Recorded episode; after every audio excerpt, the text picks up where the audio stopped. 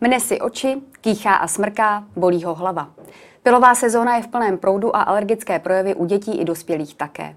Jak tlumit alergii? Pomohou volně prodejné léky? A jak velkou úlevu mohou přinést tzv. režimová opatření?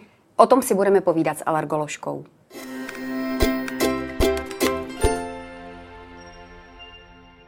Ve studiu časopisu Maminka vítám paní doktorku Zuzanu Vančíkovou, alergoložku, pneumoložku a imunoložku ze Všeobecné fakultní nemocnice. Dobrý den, paní doktorko. Dobrý den. Vidíme se v pilové sezóně, všude žluto.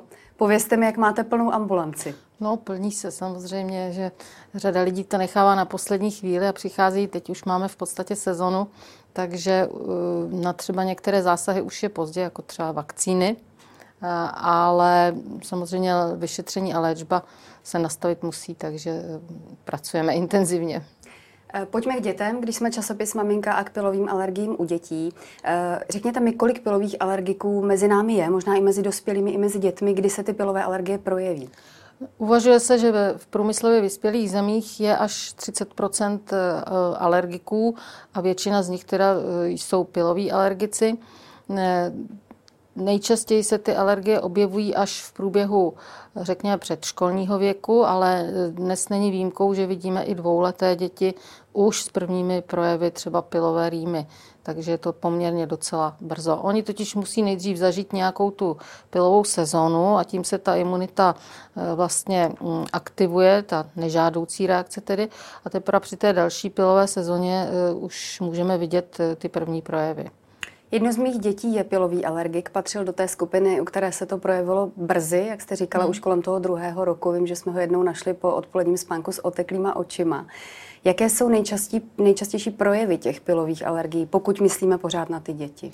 Tak eh, k těm klasickým projevům nejčastějším patří eh, rýma, svědění očí. Ta rýma také je provázena takovým velmi intenzivním kýcháním, může, může být. Ten nosík svědí, děti si ho drbou.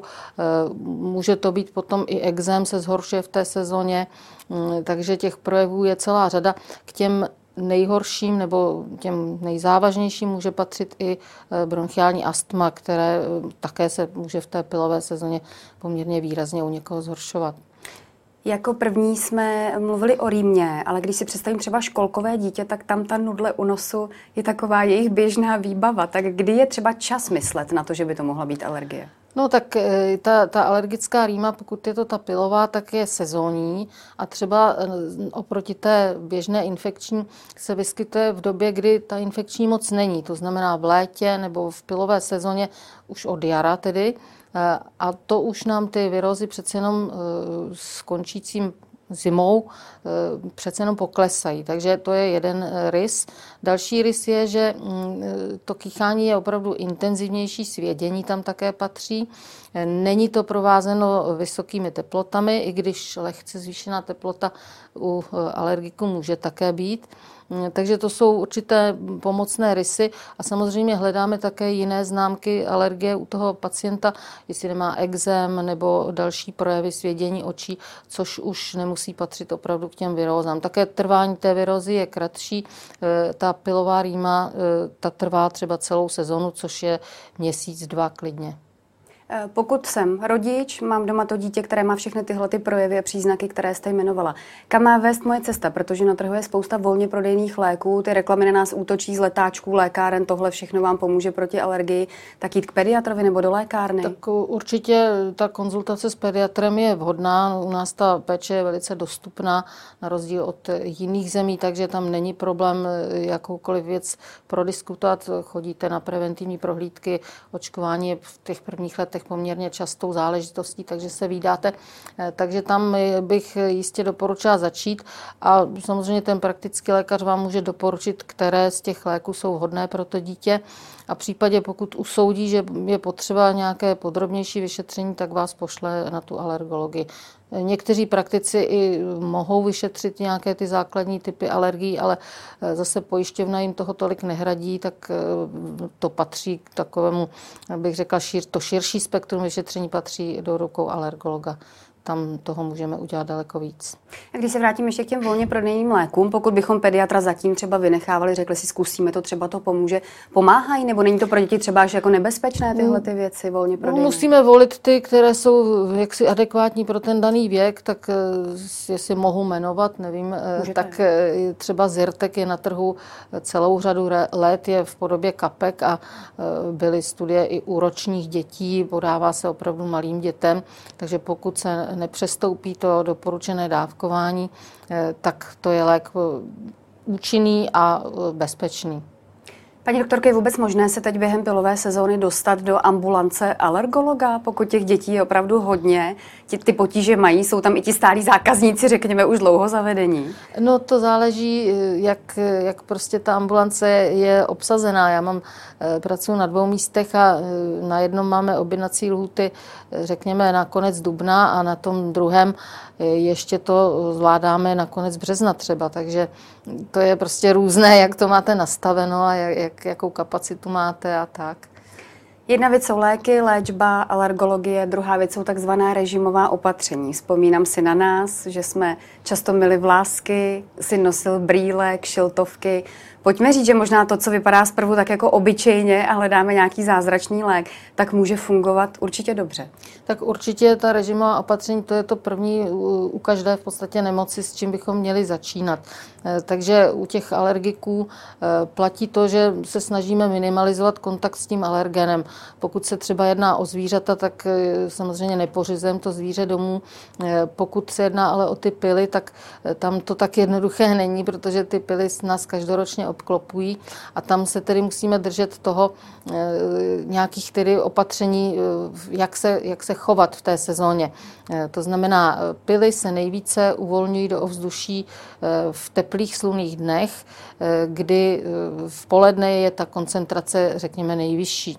Eh, proto se doporučuje v takových dnech se zdržet minimálně v třeba běhání fyzických aktivit venkovních právě v to poledne, třeba to přesouvat na ranní hodiny nebo na večerní, nebo se jít proběhnout po dešti, pokud toto lze. Pokud už musím být v tu dobu, kdy těch pilů je hodně venku, tak eh, po příchodu domů se doporučuje eh, převléct se, ty šaty dát někam eh, do přecíně nebo do místnosti, aspoň kde nespíme. A také si osprchovat vlasy, protože tam se těch pilů nachytá hodně. A pokud potom jdeme spát, tak si to nosíme každý večer do polštáře a v podstatě spíme v té pilové náloži. Každý, každý den je vyšší a vyšší, jak si to nosíme domů. Doma potom můžeme také, jak si zlepšit to ovzduší a odstranit ty alergeny. Pokud si pořídíme čističku vzduchu, tak ta samozřejmě nezabraňuje větrání. Ono po vyvětrání za chvilinku je zase ten vzduch vyčištěný, takže intervalově můžeme větrat a mezi tím si pouštět tu čističku. Takže to je další z možných opatření. Jak moc tahle opatření třeba můžou pomoci? No, někomu, kdo ty projevy má mírné, mohou pomoci docela významně. My víme, máme pacienty s různou tíží toho onemocnění a někteří, u kterých tu alergii diagnostikujeme, tak jsou celý překvapení, že vlastně nějakou alergii by měli trpět a pak si vzpomenou, že tu a tam občas e, někde kýchnou a je to pryč. A u těch těžších tam opravdu se potácejí v potížích třeba měsíc, mm, takže tam záleží i ty obtíže jsou dány tím kvantem e, toho alergenu. Takže u těch mírnějších pacientů skutečně ta režimová opatření mohou velmi pomoci u těch, co mají větší problémy, to nestačí. Někdy nestačí ani ty léky. A pokud je mé dítě pilový alergik, eh, může mít i jinou alergii a může ty projevy, které má letos, mohou se třeba příští rok změnit? Zvykli jsme si na rýmu, jaký vyřešíme, očekáváme příští jaro to samé, může to být jinak? Mm, samozřejmě, že může, jak už to tak bývá, věci se většinou nelepší, nebo lepší se také někdy, ale e, také se mohou horšit. To znamená, k těm klasickým pilovým projevům se může přidat třeba i dušnost, potíže s dýcháním, tedy e, rozvine se astma. Mohou se objevovat e, vyrážky různé, kopřivky, exémy, eh, případně eh, i piloví alergici mají některé eh, související potravinové alergie. U těch, kdo mají alergie na jarní stromy, je to klasicky nesnášenlivost nebo alergické reakce na jablka, lískové ořechy, třeba syrové brambory, škrábání brambory může vyvolávat až stavy dušnosti, kořenová zelenina, to všechno patří do takové spojitosti a ty projevy potravinových reakcí tady bývají horší právě v té pilové sezóně. U tohoto typu potravinových reakcí platí i to, že povařením nebo teplnou úpravou té potraviny to může zmizet a také, že tedy oslabují se ty reakce v době mimo tu sezonu. Ale zase, jak to bývá v medicíně, nic není stoprocentním pravidlem, takže každý může mít eh, ty projevy trošku se vymykající tady těm obecným rysům. Čili pilového alergika hlídat i u jídla pozorovat, co mu V podstatě on sám už si to řekne, nebo malé dítě se těm potravinám podvědomě vyhýbá, protože ono to začíná už pálit v puse, eh, potom to může dělat i eh, bolest eh, při polikání, může to vyvolat zvracení, takže otok těch úst. To je vidět, když to nepozne, ne, nezdiagnostikujete při prvním kontaktu, tak když už se to stane po třetí, tak už si to člověk nebo ta maminka většinou dobře uvědomí.